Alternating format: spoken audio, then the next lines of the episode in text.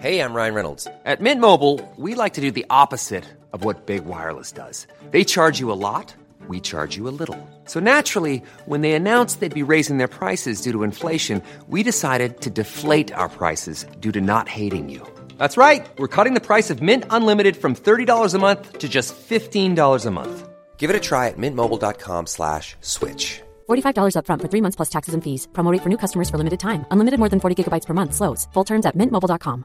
Mother's Day is around the corner. Find the perfect gift for the mom in your life with a stunning piece of jewelry from Blue Nile. From timeless pearls to dazzling gemstones, Blue Nile has something she'll adore. Need it fast? Most items can ship overnight. Plus, enjoy guaranteed free shipping and returns. Don't miss our special Mother's Day deals. Save big on the season's most beautiful trends. For a limited time, get up to 50% off by going to BlueNile.com. That's BlueNile.com.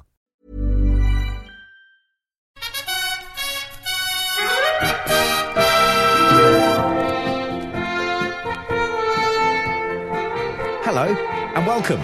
Uh, this podcast is actually going to be called something, isn't it? But we haven't decided what it is yet. We haven't. No, we haven't had a think. no, I was. I did have a think. Right. Not a good think. a, I've had a think, a long hard think. It was hard. Okay.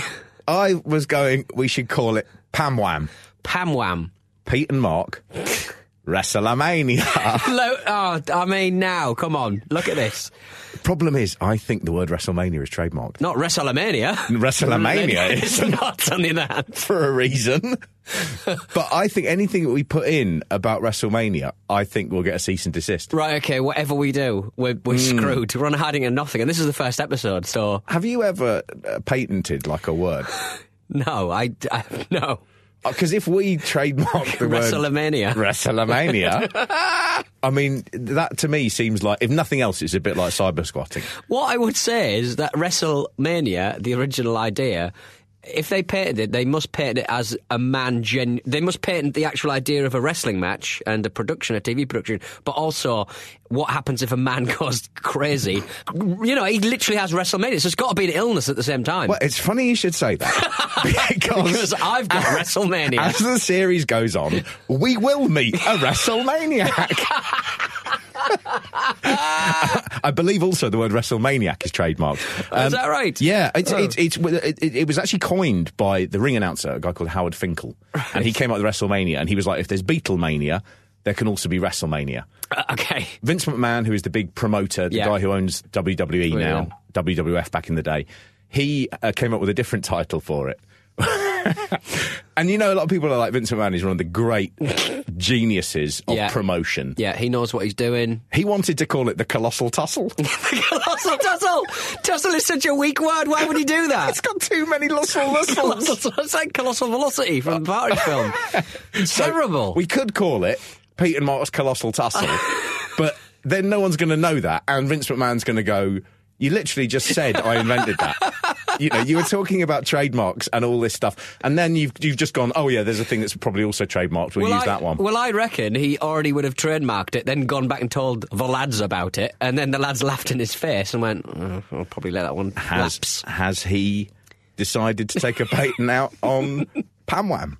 Pam Wham, probably not. No, WrestleMania. Yeah. So Yeah. a very simple idea. We're just going to spend the next ooh, four or five years watching WrestleManias in chronological order. Yeah. They start in 1985. The most recent one was WrestleMania 33. Hmm. So we've got 33. We're probably going to. I reckon. I reckon we'll we'll kind of catch up by 35. Right. Okay. So, I mean, the the the, the kind of our reason for being effectively is you've seen um, all of them Mm. many times, and I've seen none of them. I'm not a big wrestling fan. I, I know a couple of characters. I know a couple of players. Uh, one of my great pleasures is watching wrestling with you, Mark, because you can point out things and tell me the stories behind, beyond the mat, so to speak. You see, I love wrestling, and it's a really hard thing to admit to when you're a 42 year old man. It is just, it's one of those things that is. There's a line in um, Woody Allen, uh, Hannah and her Sisters. Right. One of the characters says, Can you imagine the level of a mind that enjoys wrestling? right. Well, Fuck off, Woody. Allen. you know, oh, like you're perfect. we all know you're shit, mate. Right? Your shit don't stink, but if it did stink, absolutely. stink of He, problems. he is still alive. He's still alive. so I just thought, you know, it would be a nice thing for me to sort of, if you like, come clean and just go. Mm. I love wrestling, and and the weird thing is, I don't necessarily like the soap opera element of it. That's Mm. not what I'm there for. I'm there because I love the fact it's the strangest job in the world. Yeah. it's a fake, if you like, for want of a better word. And I think you know we'll probably have a chat about the word fake, but it's a it's a fake world with real people in it, Mm. and quite often the real things that happen impact on the fake world. Yeah. and that's what becomes most fascinating. It, it's it's a really odd double layered soap opera that runs. Mm. Part of it is is a reality show, and part of it is a fictional one. Yeah, I mean, my, my favourite stories are, uh, you know, Big Show's father's funeral, Oh. what it was. Or was it his- his mother's funeral? I can't remember. It's his dad. It's his dad. He's just died, and uh, they put that on the telly. Yeah. In a kind of fabricated manner. Like, I love those kind of horrible things that have happened in wrestlers' lives that find their way into storylines because f- frequently Vince McMahon seems to see it as a good idea. I like the idea of uh, wrestlers on that kind of, can be that kind of like amateur who, who travels the world just kind of just living from paycheck to paycheck and, and, and not being able to get insurance and not being able to make that much Yeah. money. And you're just making gym membership and enough to eat. And goodness knows they have to eat a lot of money, to, a lot of uh, food to uh, to keep that, that, that physique up. And I, I find the whole living on a knife edge, it's like being in a band. I find it fascinating. It is, and it, it's an expensive job. And you can do that thing where you've wrestled in front of 93,000 people, and the following year you are absolutely on your uppers. Yeah. It, it's just, you, don't you don't know who it's going to happen to. Yeah. You don't know who's going to be the person who suddenly becomes the millionaire. It's, it's, Yeah. It just changes week to week. You can sometimes see it week to week. People like CM Punk, Mm. you know, there's a great story behind CM Punk. There's also a great story to come. Which is going to be when he eventually comes back. Yeah. He will come back. Yeah. Everybody always does. But you get these these sort of the cross of, of the real and the fake is unique. There's nothing else like it. The closest it would be is if you said there's a National Theatre play which started in the 30s, it's still going, and for some reason there's a magazine that's reporting on everything the actors say backstage as well. It's it's and just it's insanely popular. there is uh, uh, hugely popular. I mean, I mean, p- uh, uh, periods of it. It's been the most popular thing pretty much in the world. They had the indoor attendance record for many, many years. 73,000 people went to see WrestleMania 3. That was a, a huge, a huge, unthinkable amount of people in a time when we didn't have the sort of stadiums that we have now. Yeah. It's, uh, it goes in peaks and troughs. That's also interesting. It's it's not always on the level where it's a comfortable thing. Quite often, you get things. The WWE in the late '90s, they were almost under. They've probably got to a point now where they're never going to go under. But all the other people are. They're constantly at that level. Uh, you just can't get tired of it. If you're tired of the stuff in the ring, the stuff outside the ring will keep you interested. Yeah. And I should probably say when we do this, th- there will be a certain amount of we're going to be laughing at some of this. What we're not doing is laughing at the people who wrestle. That is a skill that I think is unique in the world. Yeah. I think those people who the, the old thing about is wrestling fake. Wrestling is not fake, it's predetermined. The results are predetermined. The people who are falling every time they get hit are falling down like you get hit. It's an impossibly, impossibly hard job to do. So the word fake which is what you'd probably naturally think of as, as, as being a wrestling term. It's not one that if we use, we're talking about it being a fake thing for the people who do it. It's their livelihoods, it's a physical livelihood, and it's and it's difficult. Yeah. The only thing we're talking about there is the sense of it's something that is scripted, the results are predetermined. Should we, should we crack on? Yeah, let's crack on. Yeah. So we're, so we're going to um, look at uh, WrestleMania 1. I, I, I had a little look. Yeah. Fascinating. This is this, this is the first WrestleMania from 1985. It's absolutely awful. Well, what I would say is that the splash screen, the the big picture that you know, whenever WrestleMania one comes up, it's always the painting that someone's done of Hulk Hogan and Mr. T. I don't think whoever painted that has ever seen either of those characters because they look like bad video game box art. They look like kind of an old Spectrum game or something that someone's does, done. It does have that, that video game feel, doesn't it? Because it's got that time. That's the sort of point, point where you sort of begin getting Nintendo. Yeah. and they start sort of you know bang on, yeah. And and you've got uh, cable TV. Mm. Wrestling is cheap to cheap to film, so you can just chuck it on and you've got an hour there. Right. So it does have a really retro gaming feel. Yeah. the entire thing, and they're really basic graphics. there are some really like uh, uh, when you see it on on the like the WWE network or on a DVD. they've actually changed the music at the start because they'd originally paid Phil Collins loads of money. Really? And it was Easy Lover was the, the thing. What are you thinking of? Ah, so hang on. Easy Lover was the original theme on WrestleMania. And, It was. And, what? He didn't write it for No. WrestleMania. No. Easy Lover. Someone heard it on the radio and went, that is sums up everything about WrestleMania to me. That's Phil Collins singing Easy Easy, Lover. Lover. They go. It doesn't make any sense. it doesn't. If anything, Who's it referring to? if anything, it's it's like it's like they're sort of doing it down a bit. they're sort of going. Yeah, if you're cheap. watching this, Cheap. yeah, wrestling. yeah. These these. Oh, you like the men, don't you? Mm. really odd. But but I mean that aside, say what you like about it, it's horrific. Watching it is nasty. I mean, it's it's. Uh, uh, there's so little sort of bombast to it. I think the way it's filmed, uh, the way that the. Um, I mean, we'll come on to it, but like the, the the interviews with the wrestlers at the start, where they do their, you know, they, they do their punk talk and they they're shouting at the other wrestlers. One wrestler appears, the commentator say, asks him a question, says, oh, "How are you going to go tonight?" And he, he'll do his speech to the camera. Half of them aren't even looking down the lens; they're looking off, um, and then and then. And then he'll sort of walk off, and then another wrestler's already standing there to do his one. And like, why are they shouting down the lens anyway? Just just shout at the guy who stood there. Yeah, yeah, that- that- like like a, like a boxing promoter's press conference. Like, you know, the one thing at that time, it goes out on closed circuit TV. There is Mm. no way if you're in the dressing room of Madison Square Garden waiting for a match. You're going to have access to cable TV. You're not going to, that message is going to be lost on you. There's a great one quite close to the end where Mean Gene Okerlund, who's the, the bald guy with the moustache, who's the, the sort of long time WWF backstage interviewer. Right, okay, yeah. He, uh, he, he turns to Fabulous Moolah, who is a, a, lady wrestler who began in the 40s. Hmm. She's, she's a real battle axe and she's, she's the one with the um, dollar glasses. she is. And he says to her, he basically, he's got two lines with her. And at no point has he thought, I should probably say to her what I'm going to ask, and then she can think about what she's going to reply. Yeah. So instead, he just goes, I'm here with fabulous Moolah. Uh, Moolah, where did you get your glasses?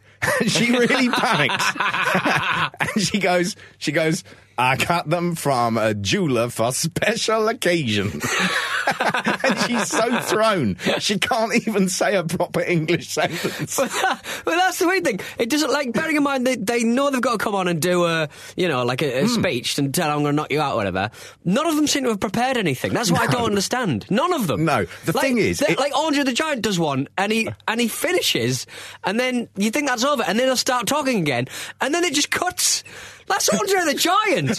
He was like the third on. There, there, he is. He's Third a, Bill. He's a great wrestler. The one thing he never had on his side was the ability to do the talking. He was French for one. He's French. His vocal cords are all stringy, He's got so a he's got a really deep voice. and also he's he's probably really drunk.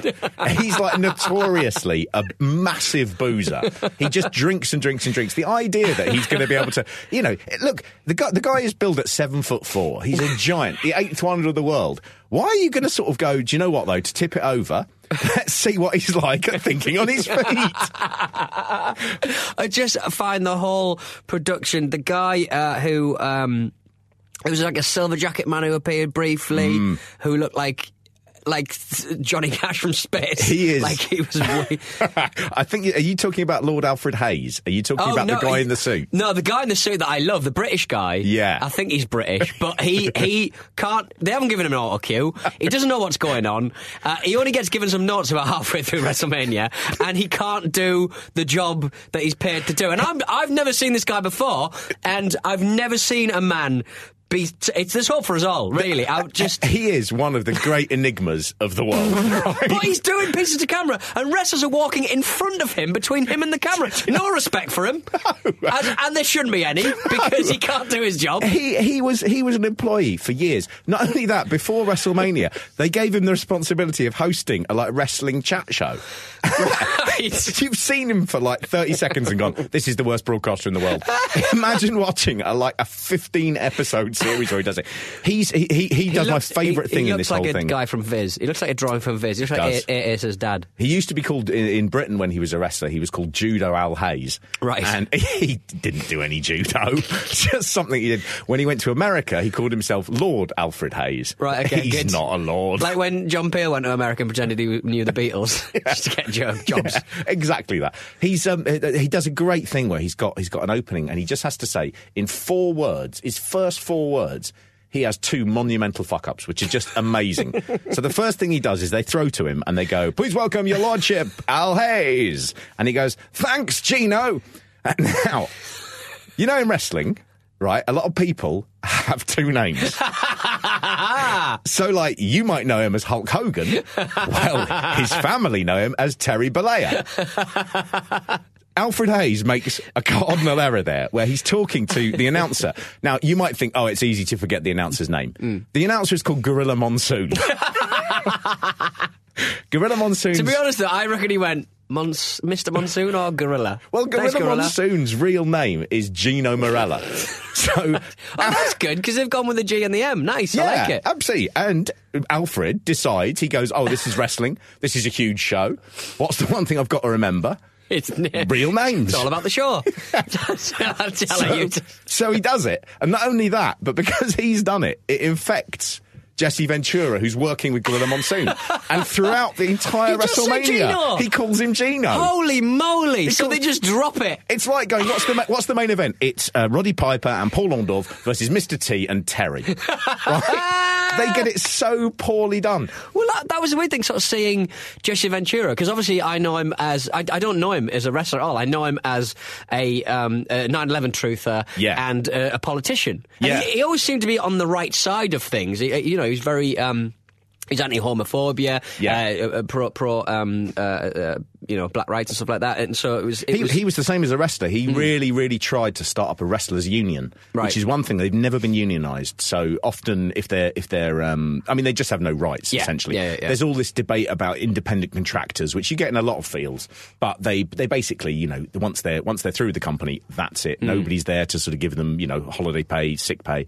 But Jesse Ventura tried really, really hard in the 80s to start up a wrestlers' union. There was talk, he's always said it was nixed by Hulk Hogan, who thought he was on a good thing. There was no need to have a unionised wrestlers. Right. So he sort of fell sort of slightly. I think he's always been right on. He was a big wrestler in the seventies.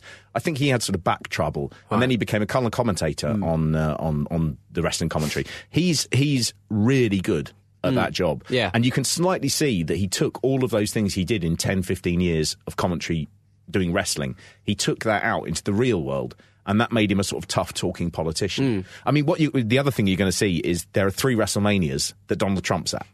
Yes. Those are coming up. Yes. And there's a, there's an infamous one at 23, but you can slightly see how politics and wrestling they're a good match because what you're doing is you're doing tough talk, you're doing it off the top of your head, and it doesn't really matter what you say so long as you slightly get across the point you want to make. Yeah. And that is, you know, politics and wrestling in America is exactly the same thing at the minute. Hmm. Astonishing stuff. He's um he's really good on this broadcast. Gorilla Monsoon's also good as well. I used to hate him when I was younger. I think he was rubbish.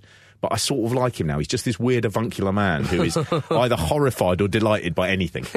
just nothing in between. Call him by his name, Mark. Gino. Gino also, Monsoon. and just while we're on that bit, I was obsessed with the crowd.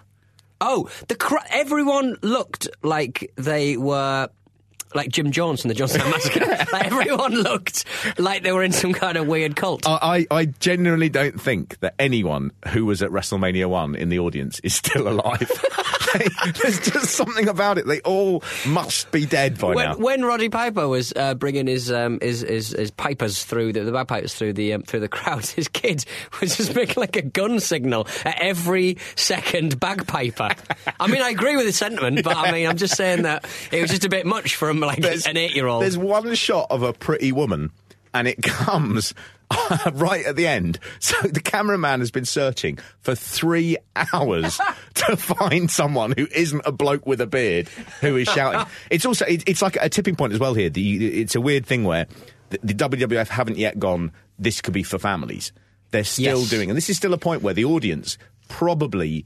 The majority of them, they've heard wrestling might be fake, Hmm. but they're not sure. Well, at, at the end, Ali is it Ali uh, gets kicked out of the. Um, it's in the final Yeah. match, is it? I think uh, one of- one of the um, three that are in the ring. He gets Yeah. kicked out, and, and and Ali actually runs over uh, Ace. He chases Ace out, of the- out of the ring, um, and. Ace mounts into the camera, motherfucker. like the camera zooms in and he just goes, motherfucker. Do you know no whose dad he is? Who's that? He's Oh, the dad of Randy Orton. Oh, is that right? Yeah. I upset Randy Orton, didn't I? You did, yes. Remember, we were on a breakfast show uh, for a radio station, and Randy Orton came in early in the morning, just as day's dawning, and he, uh, we did we talk about him We talked getting about him. of the Marines? Yes, that's absolutely it. He got Yeah. dishonourable discharge, I believe. Yeah. He got dishonorable discharge and he hid in his grandma's basement. And then we talked about Bin Laden. I said, maybe Bin Laden's in your grandma's basement.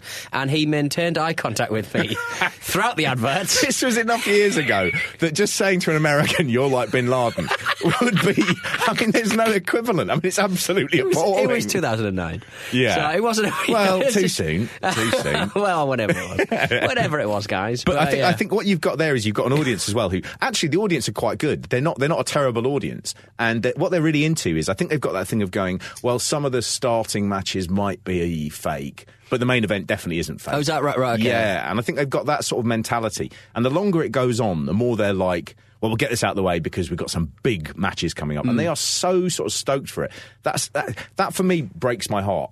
That there was a point where you could go and see wrestling, and most of the people there would think it was real. That's so exciting to me. Right, okay, You yeah. Hmm. know that that that illusion is long gone. But just imagine watching that and just thinking, you know, I saw the greatest fights in the history of the world, and they were all real and they were spectacular. Hmm. You know, starring a fat man under a mask with dirty white boots. Well, I mean, the first match um, was like it starts with the national anthem because every sporting event uh, it starts with the national anthem. You've got to start with a bang. start with a bang, and not nobody in Madison Square Gardens, apart from one man, seemed to know the words, and even that man had cards. They he, had- he doesn't even get through the first sentence without looking at the cards. The unpatriotic prick. he's he's that's me and Gene Okerlund, who's the commentator. Yeah. They basically, it's always been said they had a big name star to sing the national anthem. And that person just didn't turn up. Right, so, okay. in the circumstances, what do you do? You get. You've got Liberace there, right? So what do you do? You go to the 60-year-old bald man who does the backstage interviews, and you go, "Get up there. We've written on a piece of paper, and, and just sing your heart out." That was the other thing about the Lord introducing interviews when he was doing the backstage uh, interviews. Like, uh, the Lord kept on not being able to describe the past. so he had a real problem with the present and the past. And he's going, there's. Uh, there was talking happening with backstage uh, earlier. It happened, and he like, They literally- he's got a problem describing an interview that happened earlier on. he, was like, he really. I don't know whether there's a legal requirement to describe things that had only happened as not live. I don't know, but he had real problems with it. Whatever. I can't. That was his job, right? It's not like he's just a retired wrestler and they get him in to be nice, right? He was there for a decade. A decade.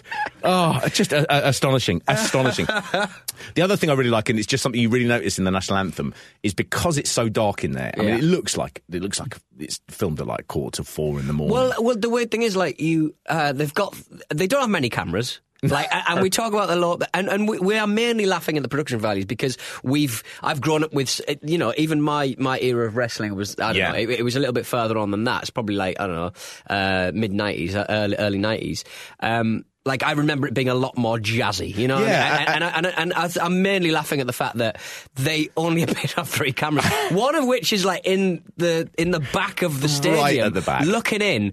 A completely useless shot because you can't see half the crowd. But it gives you an indication that if you'd have got a ticket to that, what you would have seen, which is literally nothing. But just film it once and then, you know, just repeat it and Yeah. then move the camera down and use it, you know, somewhere My else. My absolute favourite bit as well is they've got some cameras that are nearer the ring, Mm. but because it's so dark, sometimes the camera will accidentally get one of the spotlights that's shining into the ring. oh, and it burns, doesn't it? It It'll burns like a red, burn. it burns a red streak in it. And all the wrestlers get those sort of pink lines coming off them with the movement of the camera. Yeah, this this looks great. This is uh, fine. The video has the, the the thing on the front. It says "beginning a tradition of glamour and excitement." it couldn't be more glamorous. It it looks like. Uh, like a horrible illegal fighting den, you know, full of men who are off their nut on steroids. But I think what I would say is that the interesting thing about um, Wrestlers obviously, you know, when I went to see uh, Raw, I think it was. Did Uh-huh. you see Raw and some, Yeah, a couple of other yeah, yeah. shows? I think they, where they did them back and forth. Like you could tell which side the wrestlers were wrestling to effectively when it came to the cameras and stuff. So Yeah. I guess the wrestlers got better at it as well because I can't imagine there was many. They you did, know- and there's also there's a really funny thing about about you know how the WWE becomes the biggest wrestling organization in the world. At the time, '85, it's really neck and neck with with the sort of the NWA, which becomes WCW. Ric Flair is the head man there. Hmm. The wrestling there is leagues ahead of the WWF. Yeah. Really, really good. They don't come forward. They remain a small local promotion, and part of the reason is Vince McMahon just looked at it and went, "How do we stop this looking like this does right now?" And they just went lighting rigs. And if you get Right. really good lighting rigs, it was suddenly this bright, fun, exciting product Hmm. where you could see everything. And everybody else was stuck in the dark, and it looked dingy and horrible and cheap. Right. And, and really, that's what it comes down to. The reason that he's a billionaire today is because he went, "Do you know what this could do with some more spotlights?" That that's it. Right. Okay. What kind of what just illuminate the the, the, the, the place around the ring? the crowd, the building, Right. the ah. entrances, Ah. all of that. He, he, he. A, a- a lot of people, obviously, there, there's more to it than that. It's the right people at the right time. They did the right things. They had a very expansionist viewpoint. But you, you can make the argument that if the other federations had done more sort of production value, hmm. they would still be in the game. Certainly. Yeah. they wouldn't have gone out of business as quickly as they did. And you watch this and you go, this is appalling. And the reason that you think it's so appalling is because it looks like it's been filmed through a pair of tights. Absolutely terrible. It could, it could, when you watch it, you sort of go, this is 1985, and you go, that's a surprise, because I thought it was about 1850.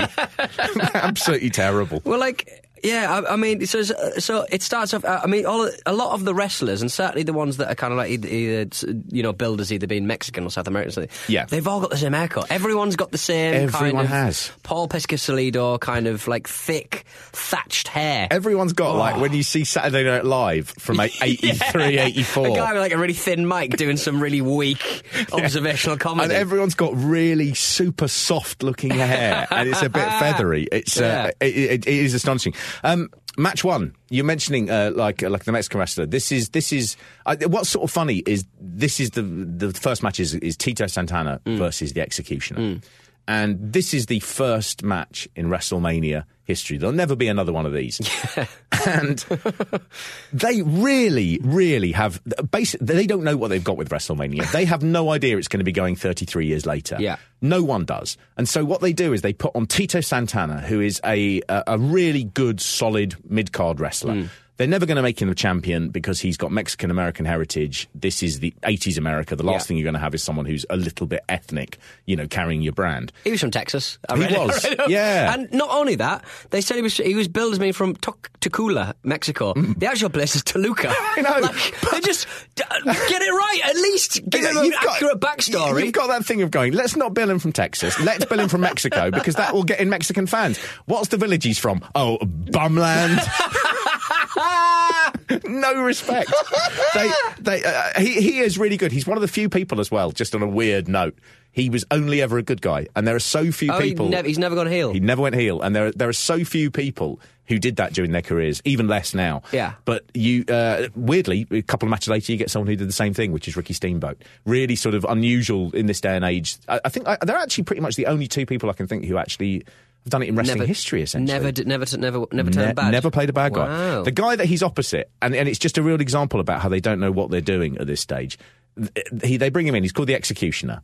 He's never ever been a character before, Oh, right? what, this is his debut. Yeah, and they don't know. They don't know who's in the mask. Like No. even people who know wrestling wouldn't even know who that was. And weirdly, the guy in the mask is quite a well-known wrestler from the time.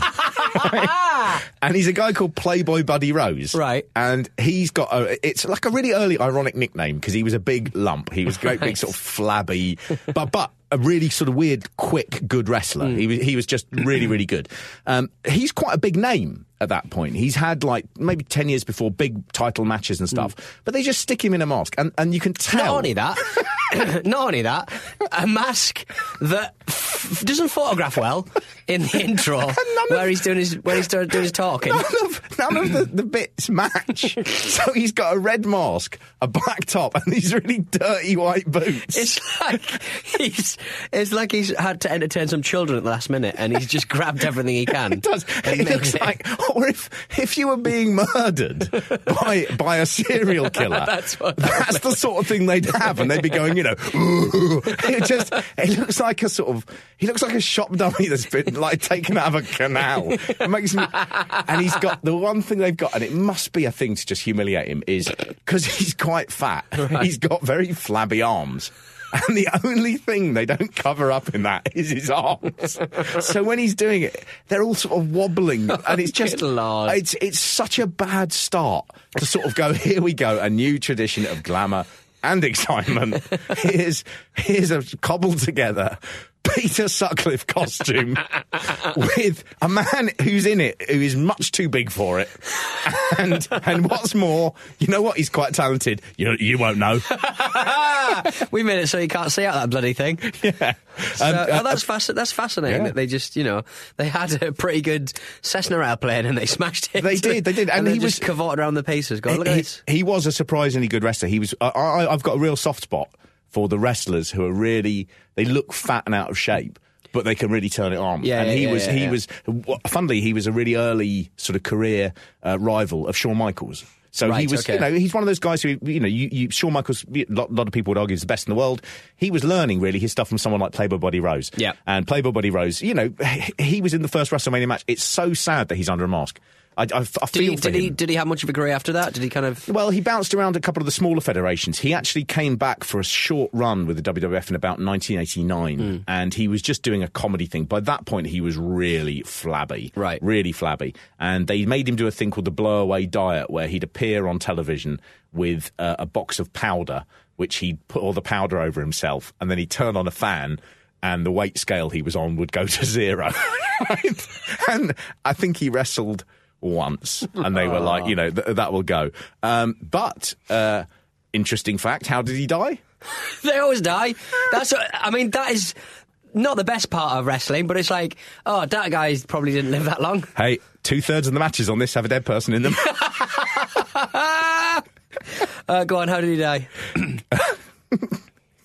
Difficulties from diabetes. God.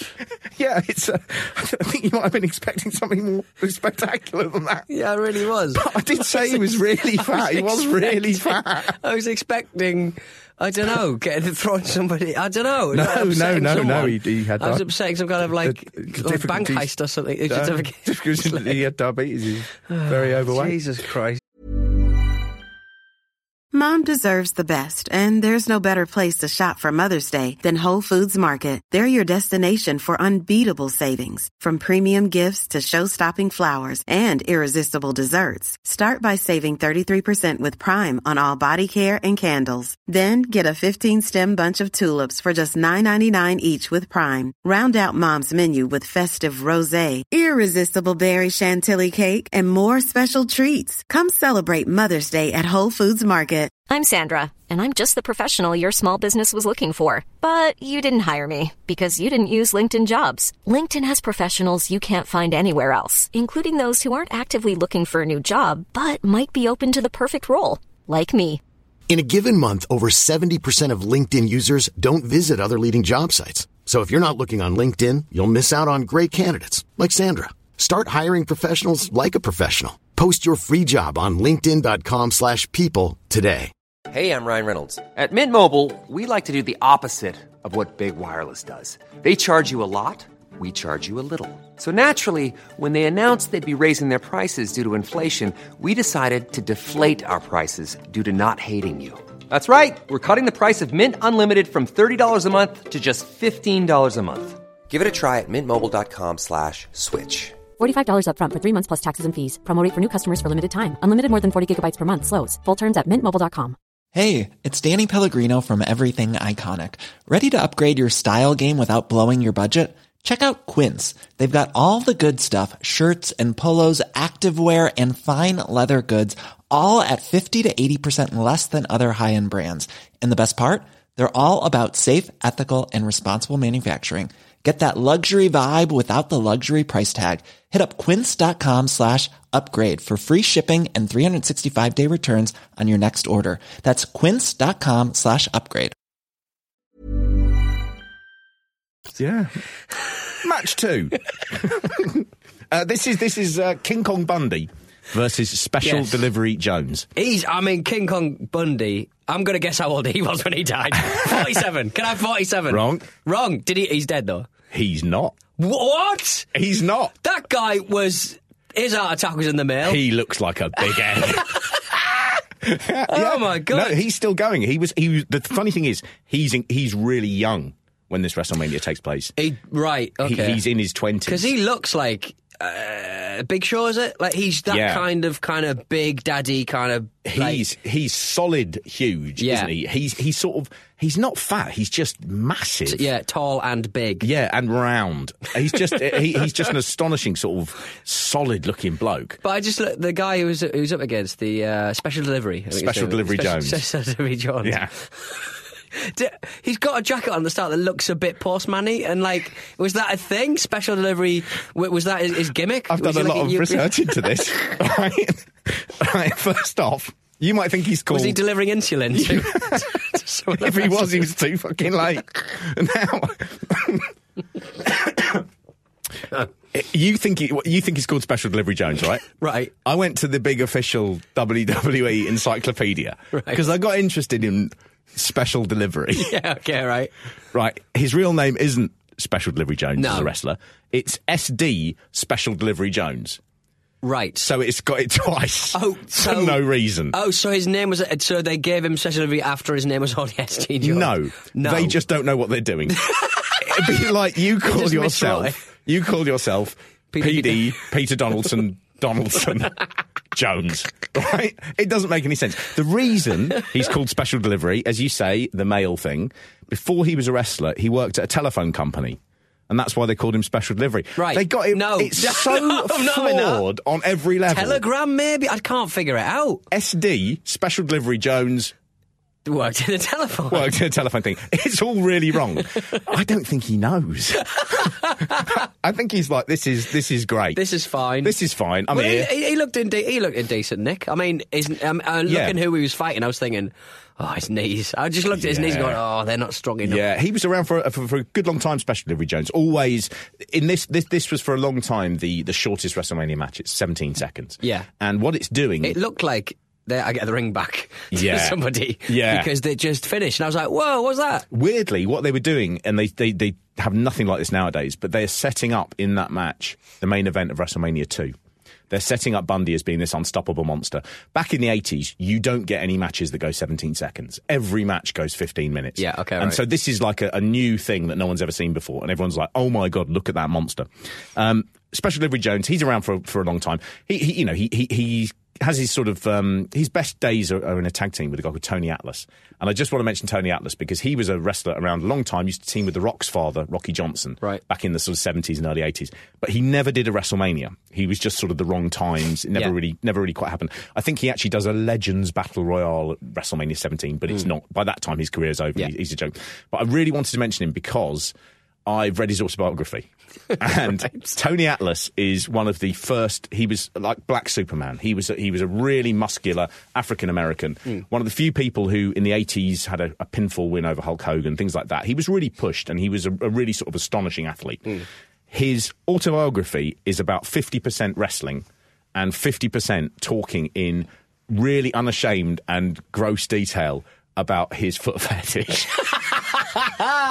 and it's honestly, it- you'd buy that book and you'd be like, if you were reading it on the tube, you'd be like, I'm a bit embarrassed. I'm reading like people will see I'm reading a book about a wrestler.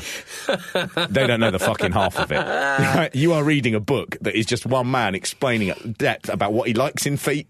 What he'll do to get to feet.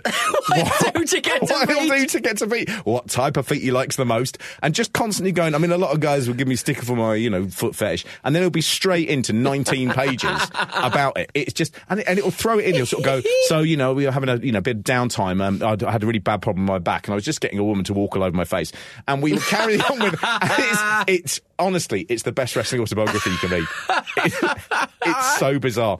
Um, Special Delivery Jones, he does retire, and I looked on a on a site about him, and uh, there was a picture. He went to work for one of the New York papers. Um, uh, not, I don't think like as a journo. I think he was just like sort of you know Because he's carting, carting, Well, carting newspapers around. his maybe. name is Special Delivery Jones. the natural thing to do is to go into paperboying. anyway, there was a photo of him in the article, and it was a guy, like an elderly uh, African American gentleman, just in the sea, and he just looked so happy and so good. That I thought, oh well, that's good. I'm glad he's had a nice life. And as I went down further, it wasn't a photo for the article; it was an advert for Expedia. So it was nothing to do with him. Anyway, uh, he's dead. And then, but then, I mean, I don't know. And then, uh, uh, well, Tony Atlas could have been underwater. Was it Tony Atlas looking at people's feet? Maybe. Just chewing on his feet. How did Special Delivery die? Tony Atlas chewed his feet. Um, uh, just a, a quick trivia note, by the way, about King Kong Bundy. This is always worth Yes, hearing. okay. He got his nickname uh, because King Kong, and that was the King Kong part of King Kong. Don't tell me Ted Bundy. Ted Bundy. yep, yep. What are they thinking? Why does not? Why isn't there anybody in the office going? No, Amazing. let's not do that. you know what he started as? He started as Big Daddy Bundy. And someone Big went, Daddy? yeah, it was taken from Big Daddy. And there's someone actually said to him, "Do you know what that name? uh, not that happy with it. Call yourself King Kong Bundy. It's just, Just go- just go unbelievable. King Kong. So uh, yeah, that would work. But th- so this is 85. Uh, Ted Bundy is only arrested in 1979. Right, so it's fresh in the mind. This is six years, Yeah. right? An equivalent would be we have a guy now who everyone's talking about who's called King Kong Raoul Moat. Yeah, it would. I mean, to be honest, he, he had the build. I wouldn't. I reckon Mark Moat was probably, you know, he was a nightclub bouncer. Yeah. he could probably do it. Yeah. So, well, opportunity missed. we'll never know. We'll never know. We'll Gazza could never have, know. could have got a wiggle on, couldn't he? yeah. Well, Ted Bundy also he was still alive while this WrestleMania was there. Brilliant. So he may have been able to see it. And on cable. Uh, yeah, In on cable. prison- in the prison. Although, yeah, let's be sensitive because cables and Ted Bundy, that's how it ended. so, not great, not great. Um, he was actually Oh, executed Christ. just a couple of months before WrestleMania 5. oh, That's how I time things. pre WrestleManias, post WrestleManias. yeah, I find that's the most accurate way. Do you do a quarter months, like kind of like Royal Rumble? You kind of Uh, factor those in at all. Occasionally I'll throw in a SummerSlam, but I don't want to make it too technical for people. Fantastic. Well, Match three, match three. Match three. Match three, we've got uh, Ricky Steamboat versus Matt Borne. Yes, What did you think of that? I thought um, Steamboat was good lord um, cut. Mm. God, he was cut. Like you, if if you saw him today and he was wrestling today, you'd be like, yeah, he's a wrestler. Like, Yeah. he, he just looks like a wrestler. doesn't he? He's he's one of those guys you could take out of the time he's in, and you could put him in today if Yeah. he was that age, and he wouldn't have to change anything about what he's doing, and he'd be a huge star. What I would say, I don't think he's seen much karate because he does karate chops. I don't think there's much karate in. Is, it, is he Hawaii? Is he from Hawaii or something? That's what's Yeah. terrible, isn't it? Do you know? Because someone looks at him and they go, "You're from Hawaii," and they go, "Hmm." That's close. Let me, have a look, let me have a look at your face. yeah, you know what you should start doing? Chops. It's, uh, it is heartbreaking. Well, there it? a lot of that, isn't there? Who's that guy who played like a crazy African? One of the one of the crazy African Kamala. characters. Kamala. Um, he, he was from like Texas or something. He was like, Kamala's real name is Charles Harris. I know. I just, I look. If you're gonna, if you're gonna sell out someone's people, if you're gonna, Yeah. if you're gonna, you know, be racist, be accurate. You know, that's yeah. the disappointing thing, there's, isn't it? I think. There's, there- there's some If, weird. if you're gonna, I mean, at least the Iron Sheikh was from Iran. Yes. like at least that was a thing. At Yeah. least, or at least he, he was Iranian American. At least that's a thing. Yeah, absolutely. And, and there, there is a sort of funny. There's a really weird thing where wrestling is incredibly right on in, in retrospect. So you Mm. go back to the 60s and 70s, and there were black headliners. Yeah. There were lots of Which you promoters. didn't see. Which you didn't see in like I don't know, uh, soccer and No. uh, you know very few anyway. No, and, and and you know, I suppose there's a parallel with boxing, But there would be promoters who would refuse to play segregated halls. There are a couple of huge, huge name um, wrestlers who are making the money exactly the same as the white headliners. People like Sputnik Monroe, uh, Ernie Big Cat Ladd. These are real sort of trailblazing. Yeah, he was also an NFL player, which is where he had the, Oh, the name okay, from. right. But but uh, and the promoters were also very very aware that they could appeal to, to, to black audiences. Black Right. Mm-hmm. audiences paid the same for their ticket as white audiences, and so they were uh, really unusually wrestling. I think you you sort of go. It, it's such a sort of like tatty sport. That you imagine it would be full of racists Mm. and and homophobes, and it would be a really like locker roomy mentality, and it's not the case. There are Mm. some you know huge names in wrestling who are gay and fairly openly gay. Hmm. There were huge sort of you know black wrestlers, but you still have this funny thing. It always reminds me of Kenny Lynch. Kenny Lynch uh, was a comedian in Britain in the 80s, sort of 70s and 80s, and he would always do these slightly racist jokes about himself. Hmm. And because he was doing it, he was like, "Oh well, I'm owning it and everything, and it, and it's funny and everyone's laughing." But people at home were still just laughing because he was doing a black joke. Yeah, yeah, yeah. There's a bit of that in wrestling still. So, oh, there's so many wrestlers who who are black who, you know, the big move is a headbutt because they've got thicker skulls, sort of thing. Right, and okay, it's and it's just stuff like that, which is weird because from the outside you just go, "Oh, that's gross and horrible." Mm. Y- You you you sort of get the thing like with Ricky Steamboat. There's a, a, a another wrestler from the generation before who was called Sammy Steamboat, and they went, "Oh, you look like him, so we're going to call you Ricky Steamboat." Right, okay. And it was slightly like it's not that it's it's badly meant. It's just that people are lazy, and you don't think you're going to get stuck with a name that some bloke gives you in four minutes. You know, for the rest and- of your and- career. yeah, that's the thing. You always, I always just assume that uh, everyone's kind of character. If you're going to sell a character, you must have thought about it and, and given it some thought and, and, and kind of come up with yourself. But frequently, somebody goes right. You're that Yep. guy. You're that guy. You're him. This, You're this that. is going to be your gimmick, uh, and it's just like Yeah. It's either something they've seen before or something just off the top of their heads, and Yep. it frequently doesn't fit. But the guys just make them work. There are. I mean, there are so many. Certainly, when you get to the '90s in WWE, and you'll see this in some WrestleManias coming up. Mm. There are so many more gimmicks that they're doing that just fall by the wayside, and you're just forgotten about. It's you know, occasionally you get the sort of great classic gimmicks. I mean, I mean, probably the greatest gimmick of all time is the Undertaker. Right. There's a perfect example there of just looking at a guy and going, "You're going to be an Undertaker," Mm. and he just happened to mesh with that so well and run with it. Well, Ricky Steamboat, really. I mean, Sammy Steamboat, the person who he's named after, is. Forgotten to all intents and purposes. He's only really mentioned in connection with the fact that With he him, gave right, Ricky okay. Steamboat the name.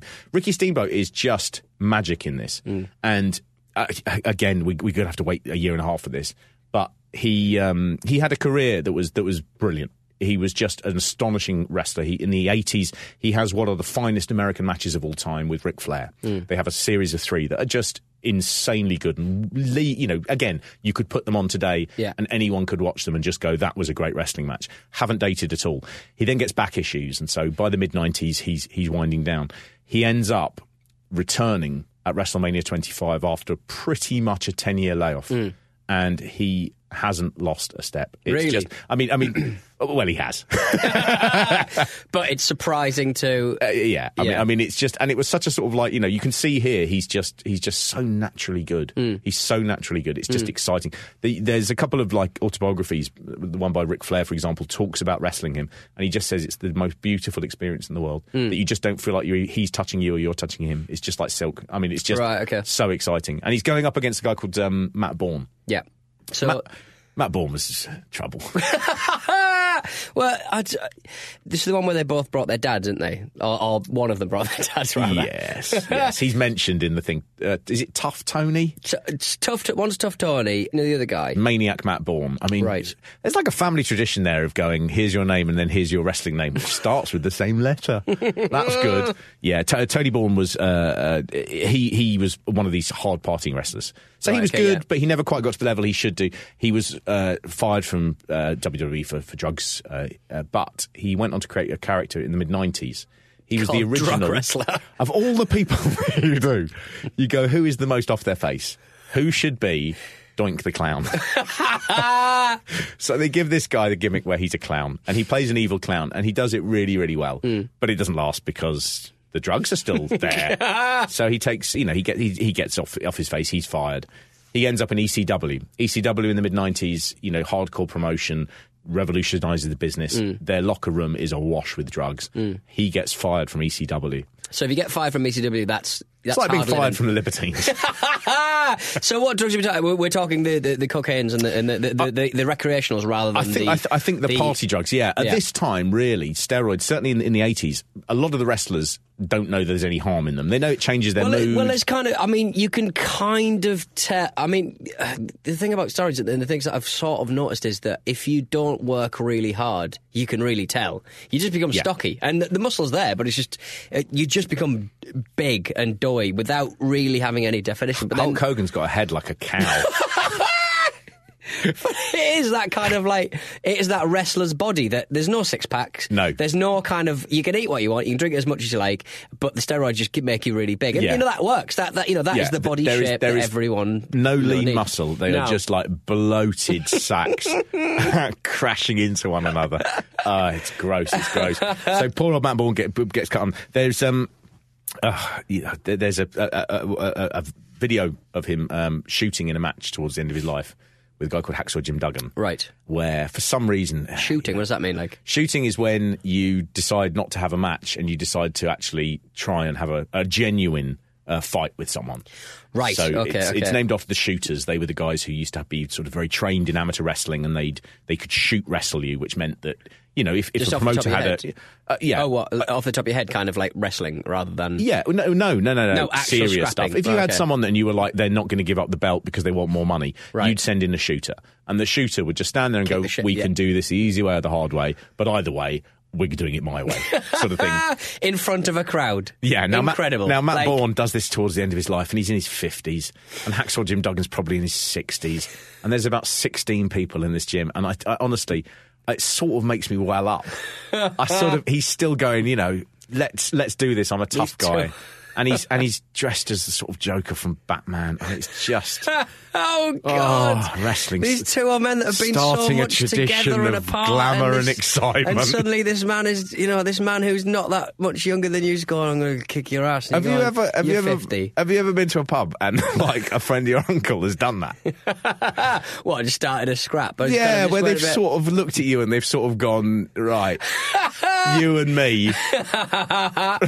we still kill the old way. Kind of like, oh god, this is tiring me out even just thinking about it. Oh, But yeah. God. That's horrible, isn't it? It is. But watching that, uh, the one thing I also took out of that is I looked at Matt Borne and I knew this about him, obviously, but I thought he looks like he stinks.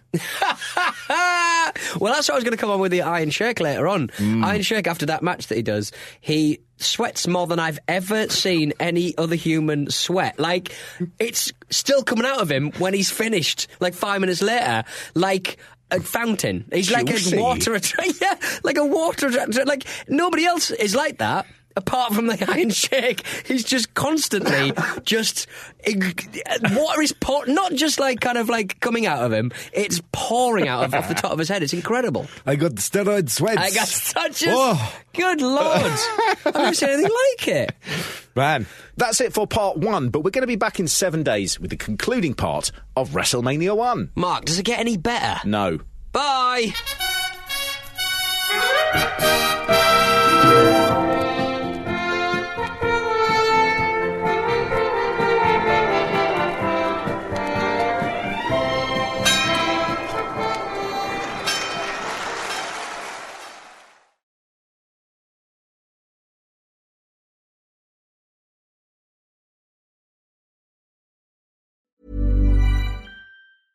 Mom deserves the best, and there's no better place to shop for Mother's Day than Whole Foods Market. They're your destination for unbeatable savings, from premium gifts to show-stopping flowers and irresistible desserts. Start by saving 33% with Prime on all body care and candles. Then get a 15-stem bunch of tulips for just $9.99 each with Prime. Round out Mom's menu with festive rosé, irresistible berry chantilly cake, and more special treats. Come celebrate Mother's Day at Whole Foods Market. This Mother's Day, treat mom to healthy, glowing skin with Osea's limited edition skincare sets.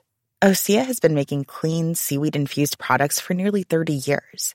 Their advanced eye care duo brightens and firms skin around your eyes, while the Golden Glow Body Trio nourishes and smooths skin all over.